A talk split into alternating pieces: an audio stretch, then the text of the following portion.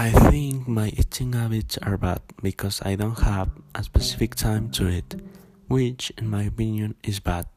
I eat balanced meals, they have fruits and vegetables every day, besides meat, chicken, or fish. Sometimes I even eat sweets. I always eat breakfast, lunch, and dinner, and I prefer light dinner. About exercising, I do it when I have time because I spend most of my day in online classes.